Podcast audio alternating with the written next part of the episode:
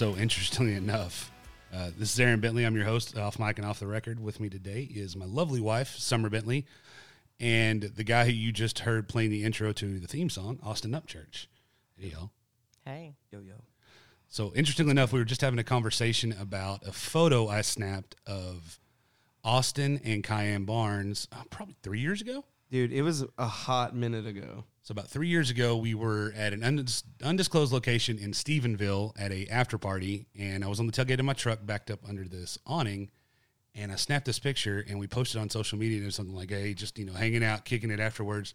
And the very first post said, "Oh my God, it's Koe Wetzel and Reed Southall in Stephenville." Something where is this at? And I'm like, "No, it's fucking not." People, And- man. What was your comment? Oh, Reed Southall's the only person I've ever met that's whiter than me. Yeah, because you asked who's the albino. Yeah, which one in the picture was supposed to be the albino? Because I know that Austin's not paler than I am. I have a pretty decent complexion, I would like to think. for those of y'all that can't see, I'm holding my hand up. For a, A reference. am I close to the wall? Oh, yeah, you're a little tan like the wall. Hell yeah. Yeah, you're not you're not quite you're not quite as, as tan as that sign on the wall that's bronzed br- whatever. I bronze, bro. I'm telling you. Do you even bronze, bro? Oh, super big on bronze. Super big on bronzing, bruh. And not not to be confused with do you brawn? And that's where you're a fan of Reckless Kelly and Micky and the Motorcars. It's do you bronze? Oh, dude. I'm bronze. Would that not just you mean say- you're fans of both bands? Because Bag of like all burgers? the brothers, All the brothers. all the brothers. So you do bronze because you like them all. I, I brawn. You we bronze. don't we don't discriminate against bronze around here. No, we take all bronze shapes and sizes. um, so we didn't really have a formal topic, but on the way, I don't know if we were in studio whenever uh, Austin decided he wanted to talk about this. Oh no. Are you ready, Summer? No, I'm not. Because the look on your face tells me it's probably a topic that's gonna be. This is a hot topic. It's a very hot topic right now, and it's very relevant to what's going on in the on the world. It is. Okay. Aliens. Yes or no? I need to know. And you came up with this while sitting in Stephenville of all places. We were talking about aliens. Yes. Okay, so we were in studio doing the intro for this very first podcast that we're doing right here. Um, it's a topic of aliens. So, do you or don't you We were believe? we wanted to know something that I was really passionate about that wasn't music, and I was like, "Freaking aliens, man! Let's talk about it. Oh, Let's have the God, I hope conversation people don't want to have." I hope so. Like seriously, I hope there is another intelligent life form out there besides what we have on Earth. Like there's got to be something It has besides to be. Has to be. Um, so with a recent video, so what? Thirteen months ago, you have the release from the Washington Post where they admit that Captain Fravor, who uh, had the video off of San Diego coast when they were going doing a training mission, they have I don't believe it's called the Go Fast video. It may be the Go Fast video. Anyway, it's where they're actually tracking something that goes from eighty thousand foot above sea level to one foot above sea level in a half a second, and it's being tracked on FLIR and on whatever the guidance system, but they couldn't get a radar lock on it. But this, they call them, it's not unidentified flying objects anymore. It's unidentified UAEs, maybe, or something. They've got a new name for it now. It's so it's less stigmatic as that. But this goes to the rally point and is waiting at the rally point where these Navy pilots are going. They're, it's already there waiting on them. So it flies in front of them, goes to 80,000 foot, goes to one foot, and then just takes off and then is sitting and hovering at the rally point. And it, there's the new one goes and goes underwater, middle of the ocean. It's insane. And then the guy came out. He's like some big Navy or Air Force guy, something like that. And he was like, "Yeah, it's real. I seen it, and it is way more advanced than anything we have, and we're fudged if they ever come for us because we have no defense." And I was like, "Great, it's fantastic." But doesn't that make sense? That could go underwater. Like to me, something that that far progressive that would be able to do any atmosphere, anything. You'd have to be able to go through anything to travel through space. Like exactly. yeah. So the water thing doesn't surprise me. That's just kind of a okay, no big deal.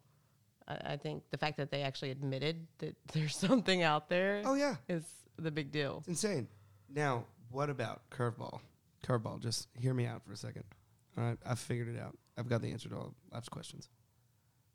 It's Atlantis. They're finally coming from the depths of the ocean to spy on us. Okay, so that that's, land lovers. that's not as far fetched as you would think. So you take uh, water, oceans, which Can we cover. expand this to conspiracy theories? I think we I will, did. I will go all day. I will so, go all day. So you talk about water and the oceans. It's seventy five percent of our planet is covered, or seventy, whatever it is, is covered in water, and we've explored less than five percent of the ocean. So mm-hmm. 70 percent of our planet is covered in something we've explored less than five percent of, mm-hmm. because we don't have possess the technology to go to the base, to like the bottom of the Marianas Trench, or even some of your your deeper shelf levels. Mm-hmm. You can't go there. So, is it Atlantis? In a Disney sense, probably, maybe. Mm-hmm. Is it truly there? But I agree with you. I mean, they possess the technology because the ships or the aircraft, unidentified, whatever it is they have, there's no heat signature and there's no propulsion system that's detectable by modern modern radar. We're getting hit with an alien drone. There ain't even no one in there. Most likely. Like, why would you? Why would you put a living, you know, organism in there to send it someplace if you're that far advanced? You don't need to. You, Well- you can send it out and it'll send, tell you everything you want to know. And it would completely take away all of your error of wrecking and being like figured out. Oh my god, it's an alien, like you see in every movie ever. So does that mean you don't believe in the Roswell crash? Oh no, I definitely do. One hundred percent. One hundred percent. Okay, first off, Roswell, New Mexico is amazing. My uh, picture on Facebook is literally me in front of a painting in Roswell, New Mexico. We stopped at that same painting when we went. Is through it the there. painting or is it the cutouts on the side of the highway? Oh, it's the same place, but there's Yeah. a huge painting on the wall where, and I jumped up where it looked like I was getting abdu- abducted. It's pretty awesome. Pretty proud of it. My little nephew Navy was in there. Shout out to Navy. I tried to make him stop at like every fake alien statue or everything we've seen. He's like, no, Yes. there's only so many of these I'm gonna stop at. I'm like, I want to stop at all of them. And I'm pre- I'm pretty sure she made me listen to Dido the entire time, so we kept hearing that intro to the Roswell. That Absolutely. Like I had it on repeat. Oh, I was Aliens Exist by Blink 182 the entire time. Love it. Um, and so I'll tell you, ironically enough, yes, Roswell was part of that trip, but for me, the flip side, do you know what county Roswell, New Mexico was in? I do not. Lincoln County. Yeah. What else significantly in American history is Lincoln County? How many wives go on vacation and plan to go to cemetery grave sites of really long ago dead people? Apparently, me. Perhaps, I don't know, I do. White Oaks rings a bell, or William H. Bonney Oh, is in Lincoln County. no way. So when we put two and two together, I was like, oh, so the aliens were just kind of stopping by to hang out with Billy the Kid. Dude, they were like, man, I was just popping through the cosmos the other day. Found this super baller straggler guy, some six guns. His name's Billy the Kid. Pretty badass. Introduced me to this thing called peyote. You're in the spirit world now, asshole. Look at Southside Chicken. We're in the spirit world, asshole. I can't see us. Amazing movie. Amazing movie. But uh, yeah, so it was killing two birds with one stone on that trip. So we got to do that, and then the third portion of the trip that she is not happy about that we did. She's just she's Huh. quivering her lip and biting her teeth at me. The third portion of that trip was um, Story Lake. Do you know Oh. where Story Lake is? No. You oh. know how much this this drives me crazy. How he plays that one song that just drives me crazy. It's a phenomenal banger. so again, I'm not in this hate. trip, I googled and found the one lake that actually works for that song, and navigated us so that he could stop and take a picture. oh, absolutely. Unfortunately, you can only get to 79.7 miles away. Yeah, You cannot actually reach 80 miles from Santa Fe. I mean, but it's great. They rounded up.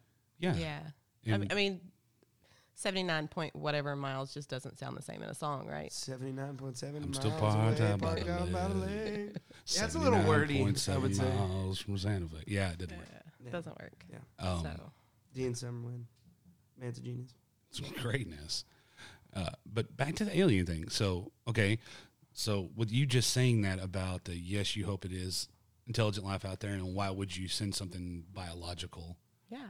to it? So, you think about the same thing we're doing with like the Mars rover, or even like uh, what's the furthest probe we have out there that they launched? Oh my back in the gosh. It's like a million years ago. Yeah. It's a million years away. Uh, what they said something the other day, like Voyager 2. Voyager 2. they heard sounds of like they think intelligent things like way out. They're like, oh, we can't see it or anything, but we can hear something. There's got to be something smart out there. I was like, badass man, let's go. Yeah, I'm all about something intelligent life out there. I mean, because when you think about it, we're not that intelligent as a species. Oh God, no. We're pretty stupid. Well, even putting that to the side, you think about Earth itself and, and the size of Earth versus the rest of the universe. Do you really think that only this little bitty tiny planet compared to everything else is the only thing that has life on Yeah, it? Not a chance. What are the odds? Like Not seriously. chance. Not a chance. Well, Yeah.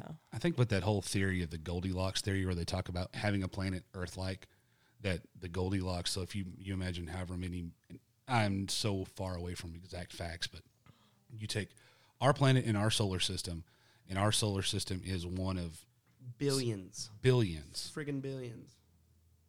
and then you have like we're one in like a hundred thousand just inside the Milky Way, and there's opposite sides of the Milky Way, so you double that, and then you quantify that the Milky Way is less than one one thousandth of a percent of the size of the known universe, not the expanded universe.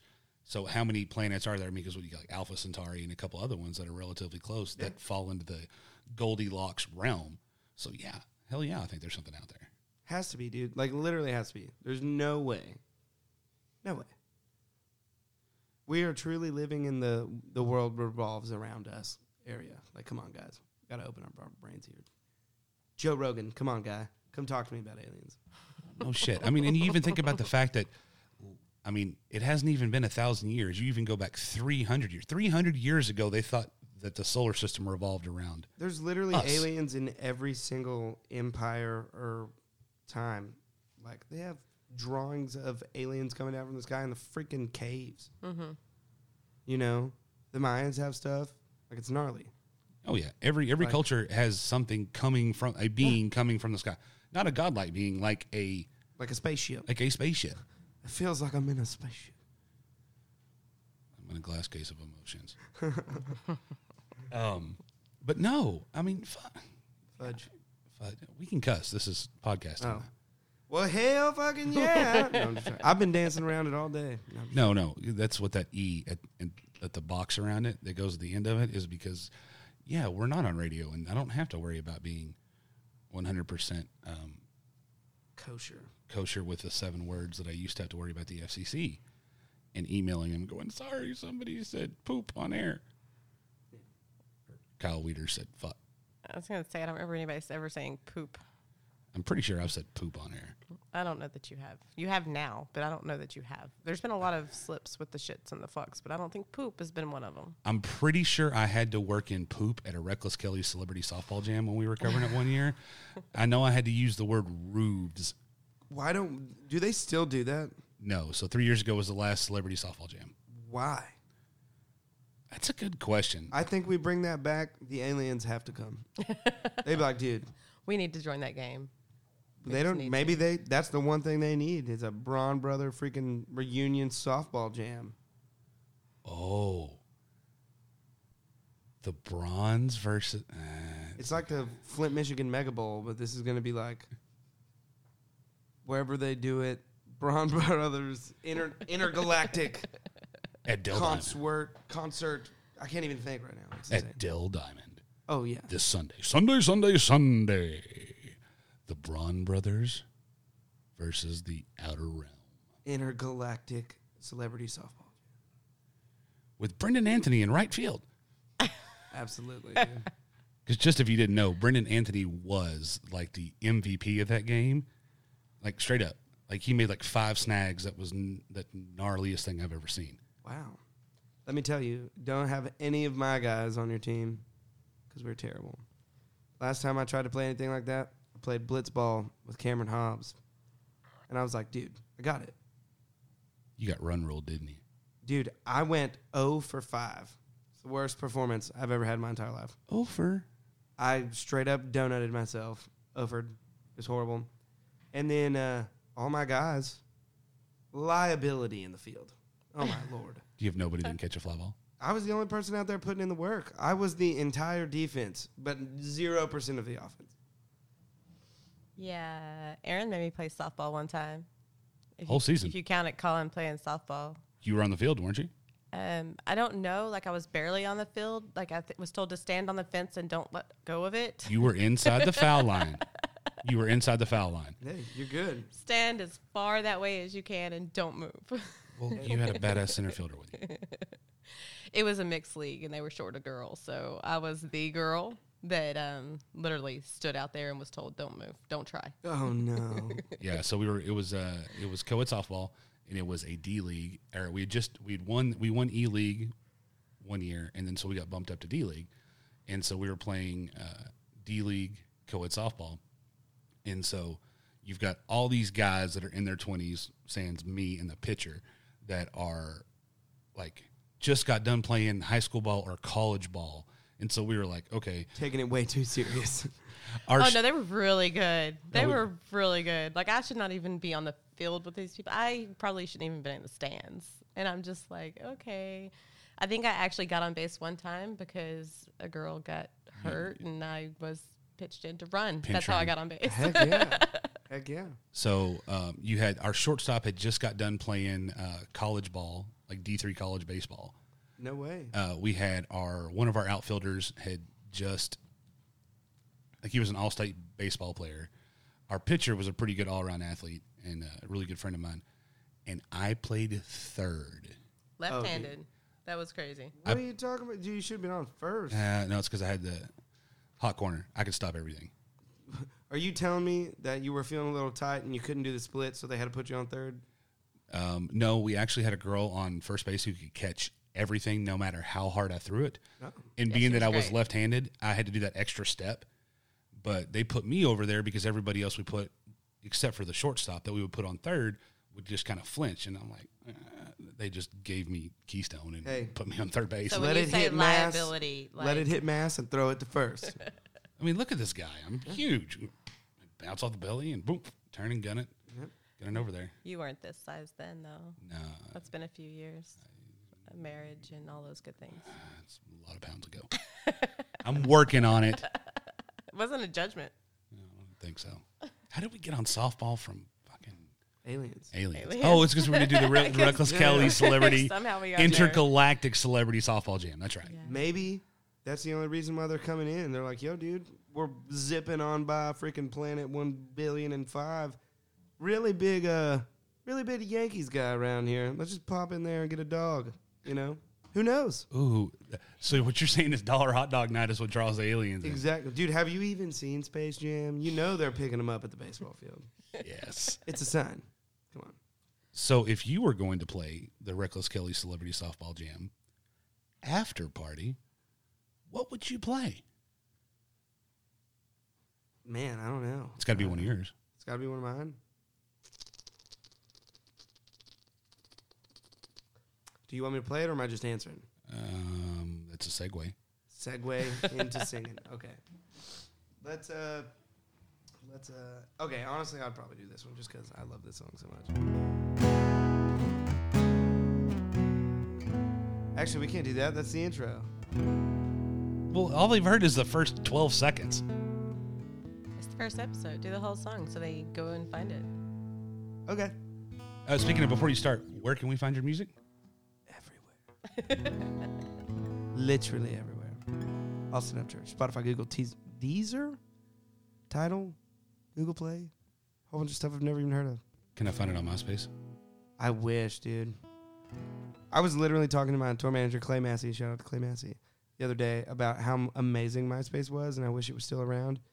And he, Still there. yeah, but no one uses it. Like I logged in the other day to go get some old pictures because I never downloaded them. I need to figure out a way to delete mine because mine's going to be horrible. Just the cringy. I'm pretty sure Party Like a Rock Star and uh, uh, like Red Jumpsuit Apparatus is my MySpace page song. it's horrible. Um, If I didn't have Colorado as the song on my Facebook, it would be the exact same song that's on my MySpace, probably. Texas. you Angel have a Honey- song on Facebook? That's a thing? Yes, I've got Colorado pinned to the top of my. I'll show you later. See, this is why yeah, I the don't have, one, aliens I don't aren't have a song coming. on mine either. You're gonna have to show me that. Okay, yeah, you can you can pin a song like uh, you know as soon as it like does before it does your bio. Yeah. It's like picture scroll down, boom, song. Anyway, Hmm. I digress. I think you were gonna play something and m- give us a break from saying stupid things. Talking about aliens. Aliens aren't stupid, Summer. No, they're much more intelligent.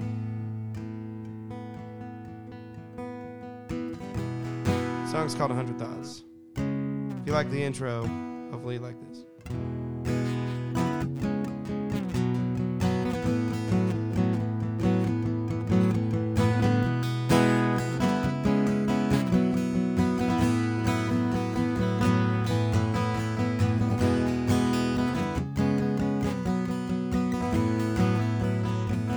Yes, she loves me when I'm home. But does she love me when she's all alone? She's sitting home crying, and I'm on the road trying. And it's gonna be okay. It's gonna be alright. A hundred thoughts going through my head as I'm driving through the night.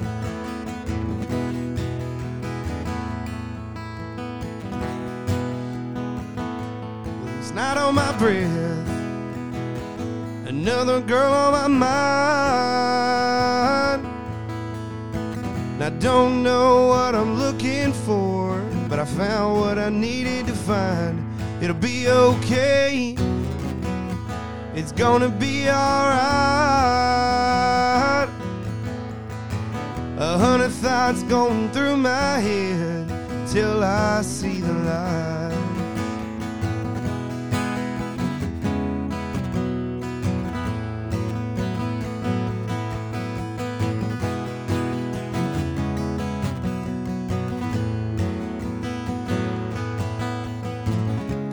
It's a long and lonely road to nowhere. A lesson learned or a crash and burn, I don't care. Turn that tape on over. Well, I'm alright for now. And everybody's saying slow it down, but I just don't know how. And I got the full moon fever. I'm red eyed and tired. And yeah, my tank is running on fumes, but I never felt high. It'll be okay. It's gonna be alright. A hundred thoughts going through my head until I see the light. It's gonna be okay. And it's gonna be alright. A hundred thoughts going through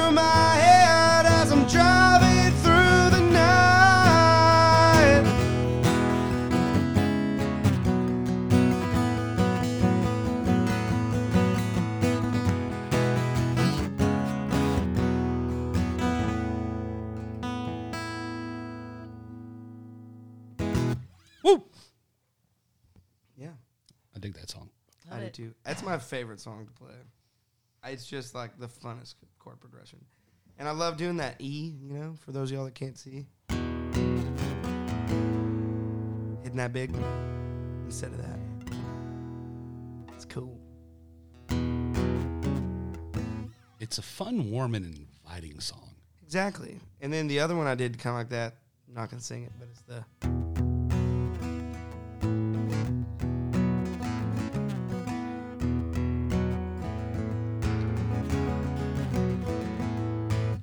Sounds awesome. Yeah, yeah. Love it. Love you guys. I wouldn't say I love that song so much as yeah, I do. I just used it for my intro to this, and the bed as well as the uh, outro. So, so funny story with the intro is uh, obviously recorded today. We went out to Melody Mountain Studios. Big props to uh, Ben Hussey for the production work on it. So just invited just a bunch of just a ragtag bunch of hoodlums out to the studio. Oh, the the crew.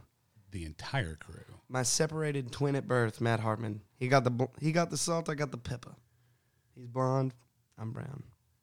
he uh, he was there for a total of eight minutes, I think. Oh yeah, him and Like- Tara. Tara's the homie. Shout out Tara. We have the same birthday. They rolled in. Ben's like, "You two in here now," or like we did the we did the whole thing where all of us were in the room and we did like the ensemble recording, and then uh, it was just like two of you in the room right now. Boom, door slams. Thirty seconds later, all right, we're done. That quick. And let's see who else was there. Callie, Yes, Callie, Shayna, Shayna, the man, the myth, the legend. how how how Oh, ho ho ho, Oh, ho, ho, ho. himself, Dustin Myron, who aka Buck Fuffalo. Buck Fuffalo. I'm happy that this will never be posted anywhere. That way, no one could ever know his real identity. Actually, this is going to be posted.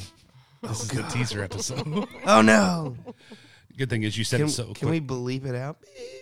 Beep. You said it so fast that nobody's going to know Good. what you said. Good, good. Buck I didn't even know like he had a different identity. I thought that was just like Nope. stricken from the record, and it was just Buck Buffalo. Yeah. And then his beautiful lady, Pina Taylor, was there. She's awesome. Fantastic. Yeah, it was great. So yeah, we had a rag rag Tay. tag. Pina, Tay, Lata. Lata. Yeah. It was a rag tag crew. And Ben Hussey even lent his vocals. I synced it. Benjamin synced it? Shane Hussey. Oh well, it's golden. I love doing this thing where I refer to Ben by his entire name and I have no idea what his middle name is. So every time I say it, I just use a different name. You just come up with something different. Yeah. Benjamin Aaron Hussey, Benjamin Shane Hussey, Benjamin Michael Hussey, He Benjamin just, Wayne. He just goes with it. He just, Yeah. He Yeah. doesn't even bat an eye now. Yeah. At one point, I'm pretty sure today you said Benjamin Benjamin Hussey. I did. No eye roll or anything. He, He- just ignores Dude, you totally. It's just- weird. Ben Hussey has just been, he's got a lot of great things going on in his personal life. So he's just like truly happy. And he just ignores my existence most of the time now. It's sad. I remember. I love how happy he is. I remember back in the day when he used to banter with me.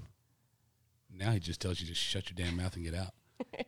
Oh my, dude, he's slipping. Like today, he had the perfect opportunity to tell me, like in the best way, to get the fuck out of the room. He was like, "Hey, Austin, go over there and shut that door." And I was waiting for him to follow up with, "And make sure you're on the other side of it." You know, and I was like, "Is this your way of telling me to get the fuck out?" And he goes, "Oh, I didn't even think of that." And I was oh like, man, "Who are you? What has happened to Ben Hussey?" He was too focused. He was too. He was Yeah. laser focused today. Oh, dude. Well, y'all did amazing. Oh, I'm loving that intro. Thank you. I dig the outro too. So Outro's really cool. So if you are listening right now, please stick around and listen to my full outro because it actually put some thought into it. Mm. I didn't just sit there and ramble bullshit. Okay, so I rambled some bullshit, but it actually put some thought into it. Okay. So Yeah. you- it took you a long time to think of that bullshit. It's seven minutes. You're very proud of it, though. I am proud of that outro. Dude, Yeah. it's awesome. It's really good. You'll hear it later. Yeah. And when he did it the first time, Ben goes, It was really good. It's almost like you practiced. it's great. Do it again. Yeah, do it again. He'll tell you he didn't practice, And and, he lo- really didn't practice so much as just say it to me over and over. 'cause, Yeah. yeah, that's what he does. Every, it's not practice. I feel bad for people for me. Like when I write a song, I'll write one one sentence and sing it, and they're like, "Like, dude, let me show you this new song." They're like, "Dude, I've heard the same sentence I've heard a one million sentence. times." so now I at least try to wait until I'm almost kind of done to show it to people. You have at least two sentences. Yeah, Two sentences. Well, I mean, uh, is it in the history of the Eagles where Don Henley's talking about he learned um, songwriting by it was when I guess when he first moved to LA and he was living in some shanty ass apartment building. He was on like the first floor, and Jackson Browne had the basement apartment below him, and he said he never really had an idea of what songwriting like how a songwriter did it. And he said every morning it was the same damn routine. And I'm just paraphrasing. Jackson would wake up. I'd hear the cough. I'd hear the, uh, hear the kettle go onto the thing. He'd go over and he'd hit a couple keys on the keyboard, make, or the piano, make sure it's right.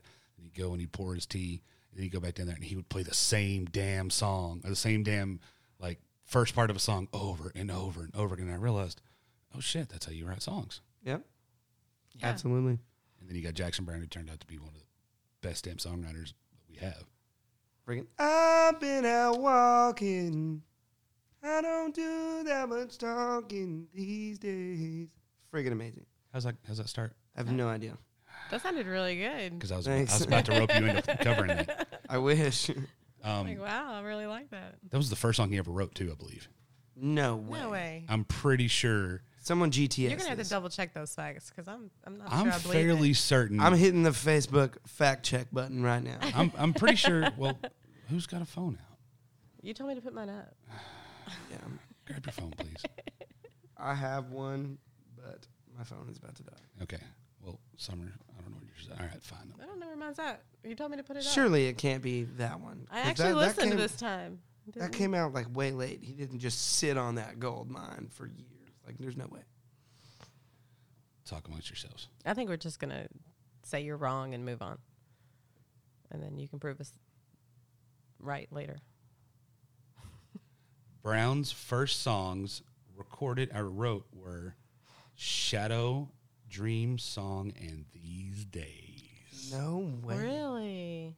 How do you just randomly start writing songs and have that come to you? That's not fair. Not fair at all. You think the very first song you wrote wasn't that good? No, it was absolutely terrible. Okay, here's here's I've gonna heard make the you. first song you wrote, so I don't know. it was this is gonna horrible. make you feel even worse. Jackson Browne wrote the song at age 16. And I mean this with all due respect, but 16. fuck that guy. wow. 16 years old when he wrote "These Days." Jackson Browne, if you're out there, I love you, but fuck yourself. that is not fair. He's an alien. That's the only explanation. He's an alien. Browne's an alien. Okay, that makes sense. Why you can write "These Days." Yeah. Um, Never mind. I take it all back. I love you, Jackson Browne. Let me sing "Stay with You" sometime. People stay just a little bit longer. God, I love Jackson Browne. running on empty. Or what is the other one? Uh, uh, it's the loadout, but I cannot remember how it goes. For the life of me. He's got a gazillion good songs. Um, and it, it, it's strange when you have somebody who's that good at songwriting that probably one of their, what I'm going to say as a fan, most well crafted songs is the first one at age 16 that you write. He's got other songs that are completely amazing. Don't get me wrong. I, I mean, I'm never going to knock Jackson Browne as a songwriter, but I look at that and I go, at 16 years old, I played football and I think I learned math. I didn't learn math. I just went to school to, you know, try to figure out who had weed and to play some tennis. I was playing tennis too, but I sure as hell was not writing songs Oh hell no! I was and not songs that are international hits. I was chasing ladies and trying to find the weed. Hmm, 16. I graduated high school at 16. So, How does it feel to be smart, Summer? mm, felt pretty good back then. now she's just a smartass. Now it feels better. Feels even better. Hey, I graduated college in three and a half years. What's up? Graduate the college. It happens. It's not for everybody. The only reason I graduated is because if I dropped out, my mommy was going to murder me. That piece of paper was very important to her. I drink a lot of beer. Oh, same. A lot of beer. Retweet. them. Um, so since we are here and you do have a guitar in your lap, we're gonna get a little bit into the music because we've been off record for quite a bit and off track almost the entire conversation. Dude, we went way off the rails. Um, I didn't just know we were ever on track because you never told me what track we were supposed to be on. So, aliens. Hey, Oh. I'm on the right track, baby. I was born this way. Speaking of aliens, Lady Gaga. Let's talk about it. Uh, Gotta be. amazing. I'm She's- sorry. she's- She's, stupid amazing. I want your loving and all your loving's revenge. You and me. We can write a rad bromance via podcast. Hey, Ron. I'm not gonna lie. That I don't like every song she's done. There's certain songs that I'm like, okay, I'm gonna skip that one. But the songs that I do like are just phenomenal. I agree. Poker Face is an amazing song. Poker face. I know, Poker people face. laugh about it. That's a really well written She, song. she literally says, "I'm loving with my muffin" in that song, It's even better, and better. it's still a heater. It's even better to know that it was completely covered by Chris Daughtry and he said that line. Oh my gosh, I can imagine his bald ass up there. loving with my muffin. Oh, oh, oh, oh, oh. Oh oh. Pretty sure that's not the track we were supposed to be on. Ag- This entire thing is a train wreck. Did you not hear the intro? A jumbled fucking mess. That's the way this is supposed to go. Yeah. yeah. We have the attention span of like four year olds over here. We just we just get going. He's explaining that for all you, not me, because obviously I know. You've been with me for 13 years. You know that I just am all over the damn place. Uh, But that's the good thing about it. that's what I like about this whole platform of podcasting. Is we can say whatever we want, and we there's I don't have time constraints, and I don't have like specifics that I have to fall into. I mean, yeah, I can't be like completely just like vulgar and all that, but I mean, like as far as we can talk music without having it to be the same spiel that you would give, you know, radio or what's your first single? Tell me who your musical influence was. And there's no, I'm not knocking that. When did you start singing?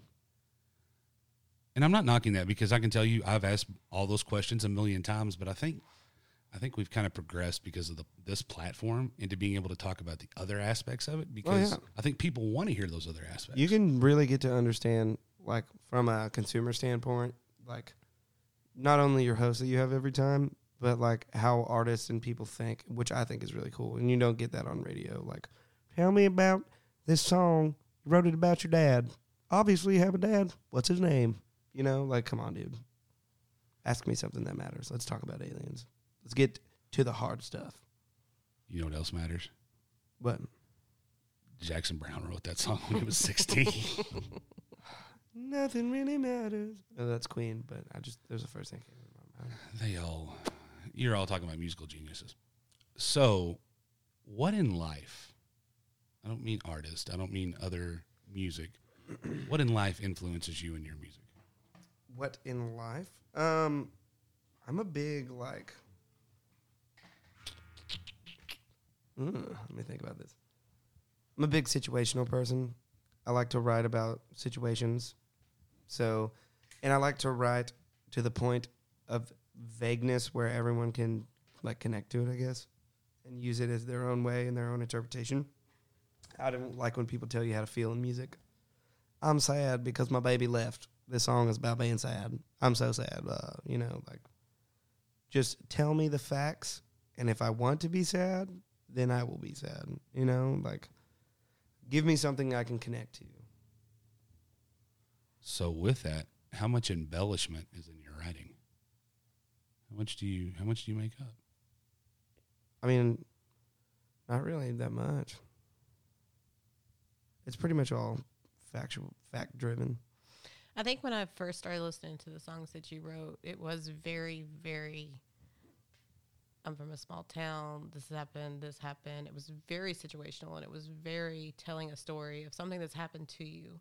I think since then, I've I've seen you progress a little bit, where you are able to present it, but maybe not word for word what happened to you, so that other people can relate, like you were saying, and can see it from any different perspective. So maybe I'm not from the tiny, tiny town, but I totally get it. My street was just like that. Yeah. Like you're able to take that situation and tell the story without it being so specific that the the audience at Broad can relate. Absolutely. So you've kind of grown in that over time. I definitely agree. Also, for the listeners out there that do not know, me and your host here, AA Ron Bentley, are the best of buds, and we write bajillions of songs together. I, I, we're around about a trillion. Yeah. So, for little old me, just a small town boy from Godley, Texas, Austin Upchurch, over here, for those of y'all that don't know, Aaron and Summer got to watch me scratch and claw my entire way to minimal success in music. And we did that under the street light through the old pine tree. Yep. I'm not really sure that's a pine tree. It's 100% not a pine tree. I guess maybe there is a little bit of embellishment in there. yeah, a little bit. That is not a pine tree. and the street light hadn't worked in two and a half months. Yeah. well, it worked It's when pretty y'all wrote out the there. song. But yeah, it does. It does. But it was a small town. It's very quickly growing, but it was a small town. Not a small town. Where has my country gone? but yeah, so I don't know. I really enjoy songwriting because now it's, you know, you go with what you know, you write what you feel, and uh, you know, I'm just one of those really emotional guys. I like to bury it way deep down and forget about it. So it's nice to present issues in a way.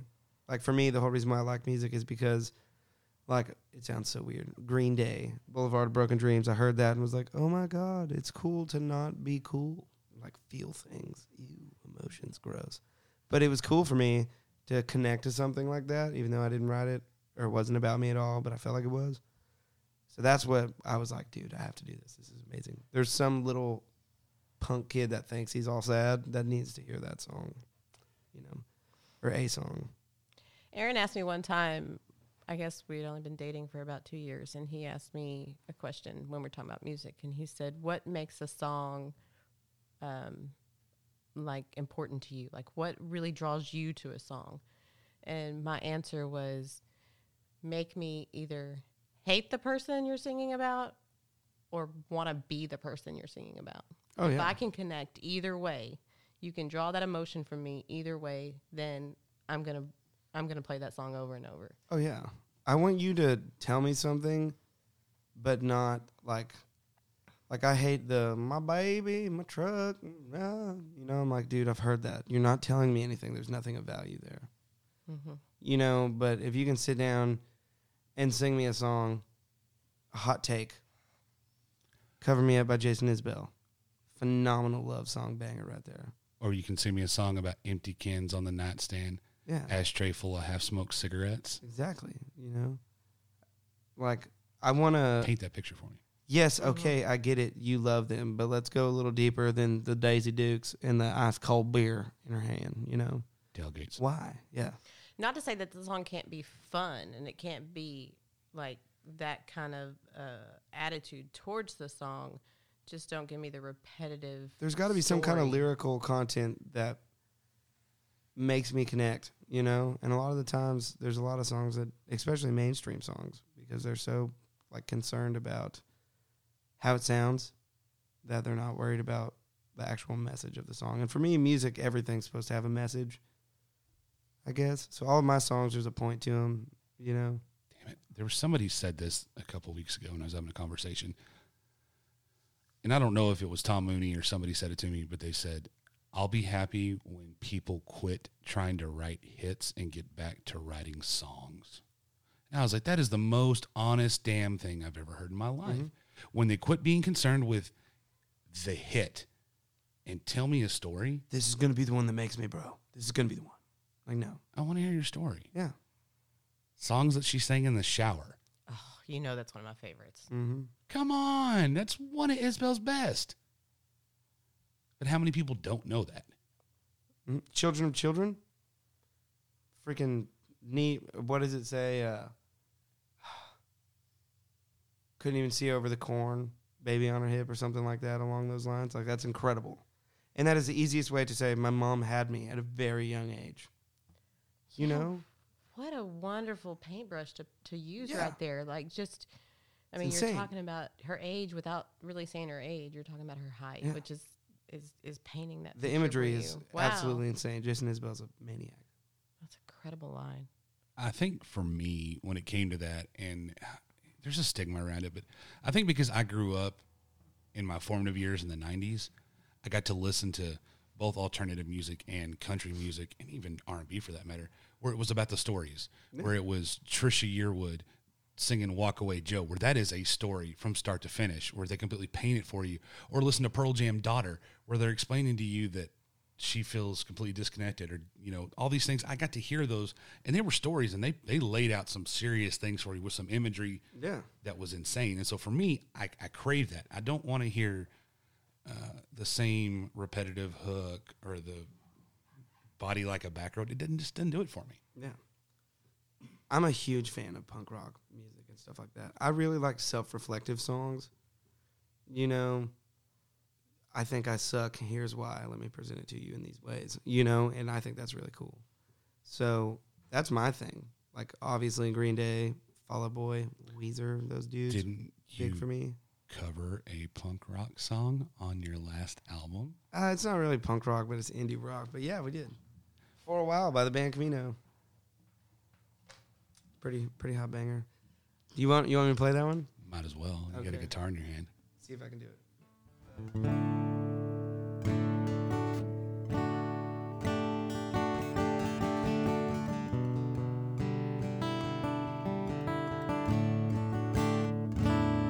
That's what it is.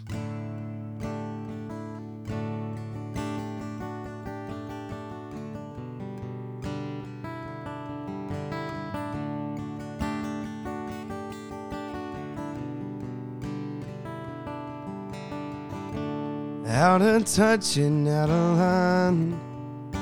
And girl, you'll never find. She's so damn honest. And she won't stick around for sure. The guy that she'll ignore. She's so damn honest. It's okay, it's alright, I don't mind wasting time, I'll be fine. Wear my heart on my sleeve, make it harder to breathe for a while. For a while.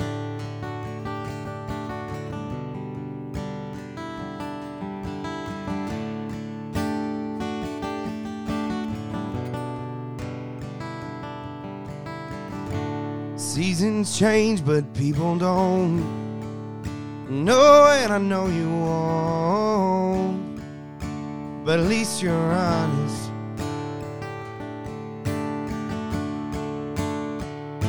At least you're honest. It's okay, it's alright. I don't mind wasting time, I'll be fine. Wear my heart on my sleeve, make it harder to breathe for a while. It's okay, it's alright, I don't mind wasting time, I'll be fine. Hide my heart, how I feel, let's pretend this is real for a while. For a while.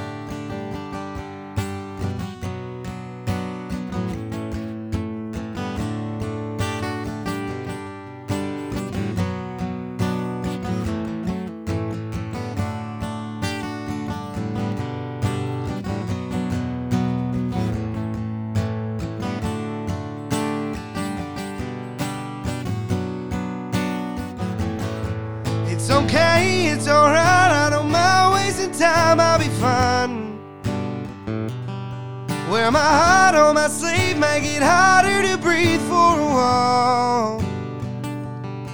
It's okay, it's alright, I don't mind wasting time, I'll be fine.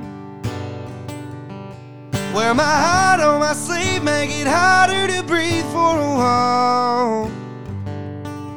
For a while.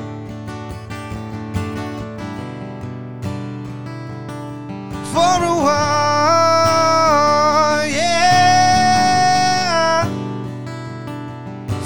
for a while. Yeah. Yeah. I can tell you, I really enjoyed that track on the album. I love that song. That was a surprise to me because I didn't know you were putting that on there, and I really dug it. Dude, Kyan Barnes, I would say shout out to Kyan, but he's on my shit list right now. Bastard. But uh, anyway, Kyan Barnes, love that guy. He was like, we played it at a show with them one time. He plays bass for the the homie Cody West. Love all those dudes; they're the best. Um, we played with them one time and we put it in our set, just kind of like we love the band Camino. Let's go for it.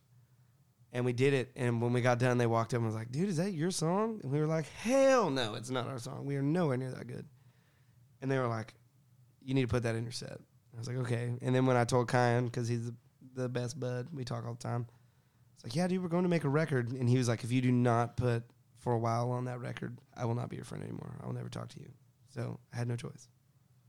Ultimatum time. Yeah. That's a. Well, that was a damn good choice. I will tell you that was that was pretty good. Uh, so the album we keep dancing around it. That is, uh, um, Breakdown, Breakdown. Go ahead and give it to me. 2020 release, 2020. Sad Summer Tour. Yeah. All got canceled by the shirt. Every single day it says canceled. Wah. I think I have that shirt. That's fantastic. I think I actually have that shirt. I was talking to the listeners. I know you Well, I can say with fairness, I've never worn it. Oops. Ooh. Dagger to the soul. That's it. I'm out. Can't work under these conditions anymore. However, I did wear an Austin Upchurch hat all week at Mile Zero. He did. I'll take it. He did. I will take a win anywhere I can get it. You were in Florida with us. You were in the f- the Keys. I the freaking West wish, man. I was working my life away. That was a damn good trip. Um, so we're kind of getting to the end. We said that we were going to do this as just kind of like a quick teaser episode for 30 minutes, but we've been recording for 50. I was wondering. You said teaser, and I'm When the like, combo's getting Going. good, you just gotta keep it rolling. No, that's the whole point of this. Yeah. There's no, there's no rhyme or reason to it. So, It's amazing. um, since we just kind of came into this flying blind and really talking and going through it, and we talked on our topic aliens for like five minutes, and then came back for five more minutes, and then talked about Jackson Browne and Green Day and graduating at 16. yeah, sorry about that. It all goes hand in Don't hand. apologize for being a smart ass. I mean, a smart uh, ass.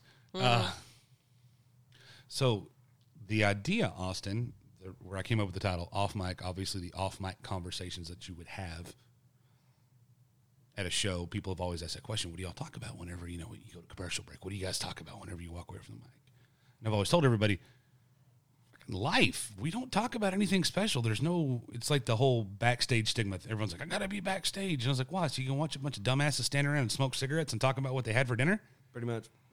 because that's the truth about what happens. So to kind of peel behind the curtain a little bit, uh, 13 years in the music business and knowing a lot of people for a while, it's not that exciting to be backstage.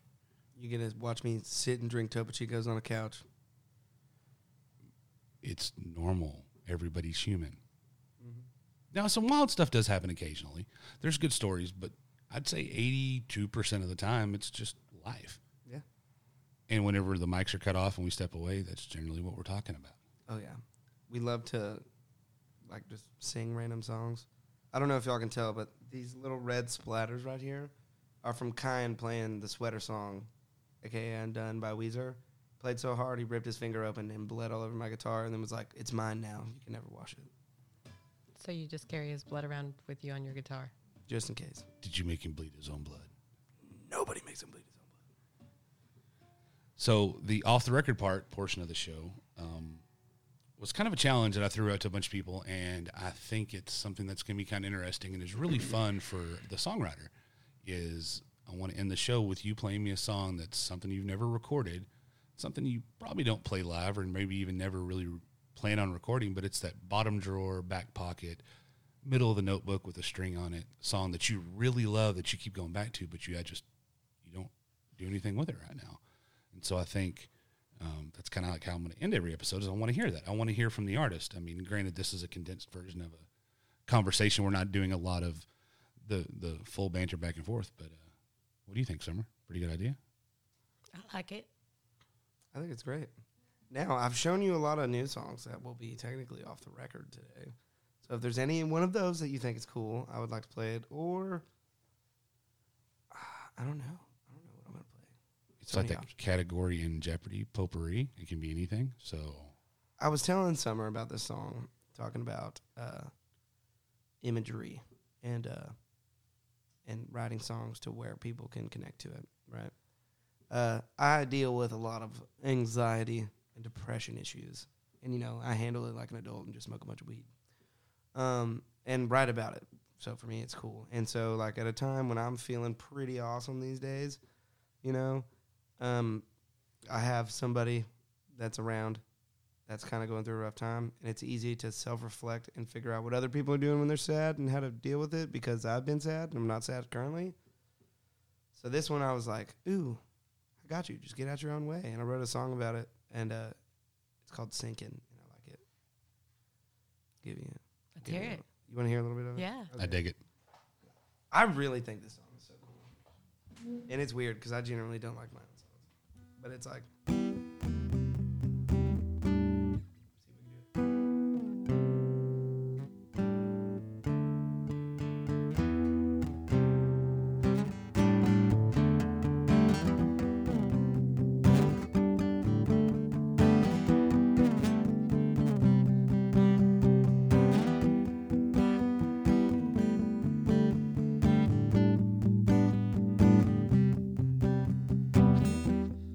I think it's time now.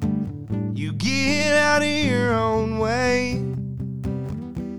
You say you don't know how to keep the demons at bay. Push them aside, there's no reason to hide. how you feel anyway. I think it's time now. You get out of your own way.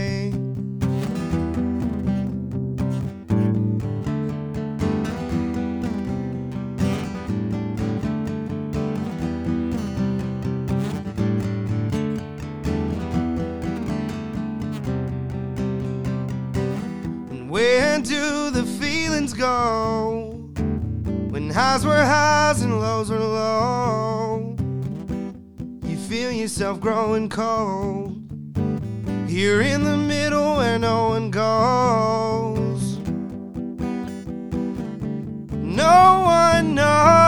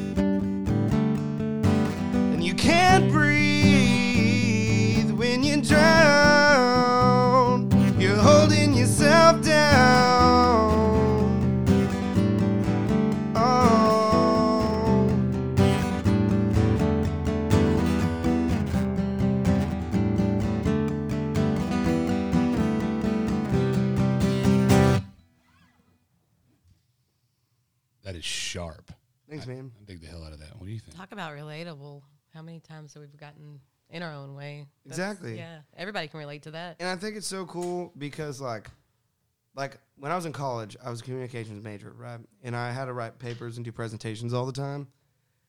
And like my favorite paper I ever got to write it was super cool. My teacher, Dr. Welker, Julie, what's up? She was awesome. Uh, it took us a little while to figure out each other, I guess. But when she figured out like the easiest way for me to like learn things, it was game on. So her thing then was just like anything you can do to make it about music, go for it. So my favorite paper we ever did, it was my last paper and presentation I had to write. And it was over imagery in like things. And so I was like, can I just pick a record and write all the imagery in every song? She's like, perfect. So I did a like 20 page, two hour presentation over Dolly Shine's EP, Room to Breathe. Breathe. Amazing. Loved it. So every time I start writing now, I'm like, what is something cool imagery wise that I could do? And what is the coolest thing about being in your own way? Like relating it to drowning. You can drown in three inches of water, you know, or an inch of water. If you don't pick your face up, if Exactly. you leave it down in there. Yeah. So that's why I'm just like, you can't breathe when you drown and you're holding yourself down. You're literally just stop, you know? Smart. It's crazy. I dig the hell out of that. So when you're when you're songwriting at this point, it's not just about telling the story. You're really looking to paint the full picture. Oh yeah, like I want to tell you what I'm trying to say without saying it. You know, now at the beginning it says, I think it's time you get out of your own way, which is telling you exactly what I'm saying. But like it goes so much deeper than just getting out of your own way. That sinking, nasty feeling you get when you just feel it coming on and you're just going into your hole and making everything worse. Because like I mean, it's just human nature. That's what you do. You kind of shut down. So I think it was cool, and especially going with rounding, you're using water imagery. You know, Mhm. you're growing cold because the deeper you get, the colder it gets. So how much insight did you get into yourself by writing that about somebody else? Oh, dude, that song is just as much about me because that is exactly how I handle things and exactly how I feel. And like the second verse part, I actually wrote a song about my depression and it was called The Middle. And I sent it to a producer guy and he was like, "You know, man, I'm just not really a big fan of that one. Hit the drawing board." So I kind of scrapped it. And when I was writing this one, I was like, "Man, it just fits perfectly." And that's the you know, where do the feelings go? The highs were high and the lows were lows, and you can just feel yourself growing cold. You're in the middle and no one knows. I think that is so cool because you're teetering at that point in the middle. You're either gonna teeter this way and get super sad and super dark and make it even worse on yourself, or you're gonna teeter this way and make it better because only you can do that. You know. So you're in the middle where no one goes because everyone hates that feeling, so nobody wants to deal with that. You know. And for me, it was a pivotal time. Like when I figured out for myself, like, hey man, you're just getting in your own way. Like, stop. The ways to not be the way you are are right here. All you have to do is do it. And so when I made those changes, it was like universe, big bang type shit, you know. And so now that's my thing. Like, anytime I feel myself, like ah, I'm like, bro, you're just in your own head. Stop. If any of these things that you're thinking about were truly an issue, someone would literally say something to you. You know what I mean? So I don't think I've ever thought about that that middle spot, but that's kind of where anxiety grows is that middle s- zone when you're not Exactly. really really happy, but there's nothing really horrible wrong. and you're just kind of living. you don't know what's going to happen next. Man, that that is just the breeding ground for anxiety. Exactly. And Wow. uh, so the middle was something that I was like super jazzed about. I thought it was badass. And so I threw it in there thinking it was cool because it's, if you think about the middle being like you're on a peak teetering, you could easily for this one say you're on a boat in the ocean and something happens and, you know, you're just going down. You know, you've teetered the wrong way and you are now sinking to the bottom, you know? So, and then all the imagery there in the chorus. The chorus is so easy too. Oh, you're going cold, sinking low, can't breathe when you drown. Blah blah blah. It's so easy, but I mean, it's also like conducive to the the feel and the topic, you know. And also another thing for me that I think is like for me personally, when I start getting like that, the and I've written a couple songs about it. Like I have a song called "Peace of Mind," where I'm like, uh, what do I say?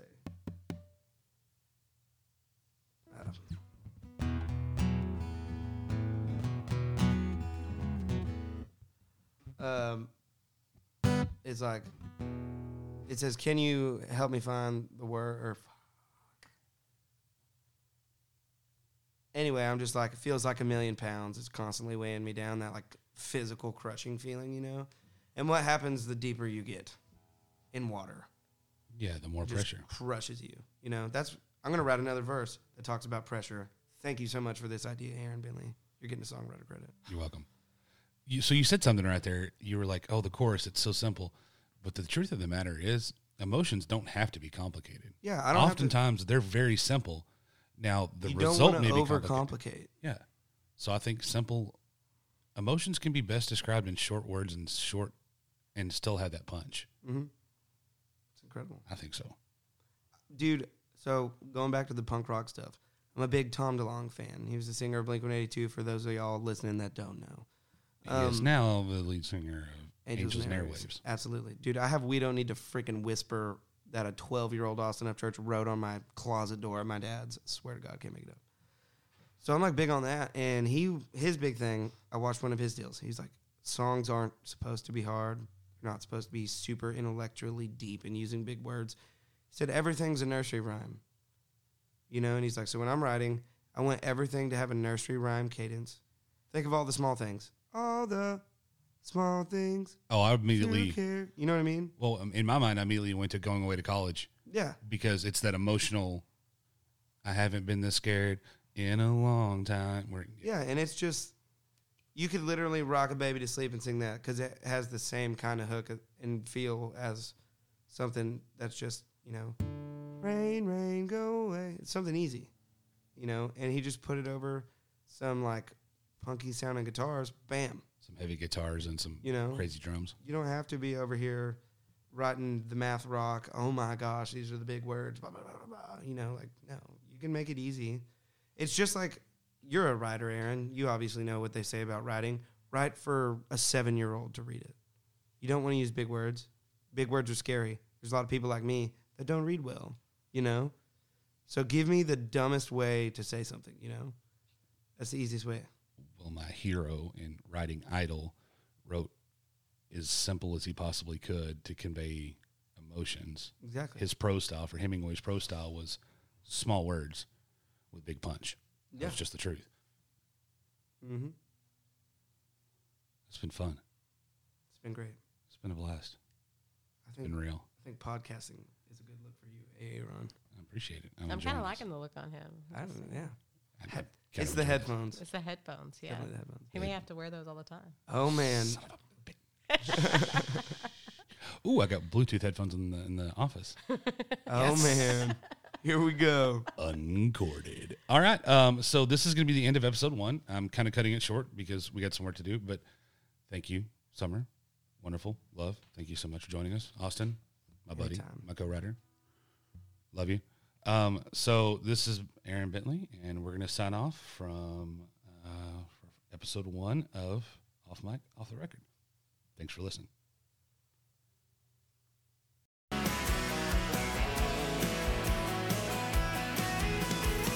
Off Mic, Off the Record is a Blacktop Poetry production. For more insight into your favorite independent artists and all things behind the scenes and in between, visit blacktoppoetry.com. Our theme is provided by Austin Upchurch. Go check him out at austinupchurch.com. I'm your host, Aaron Bentley, and if you made it this far, you're either really bored or you fell asleep. Either way, thank you for your support, and I'll catch you next time. Adios.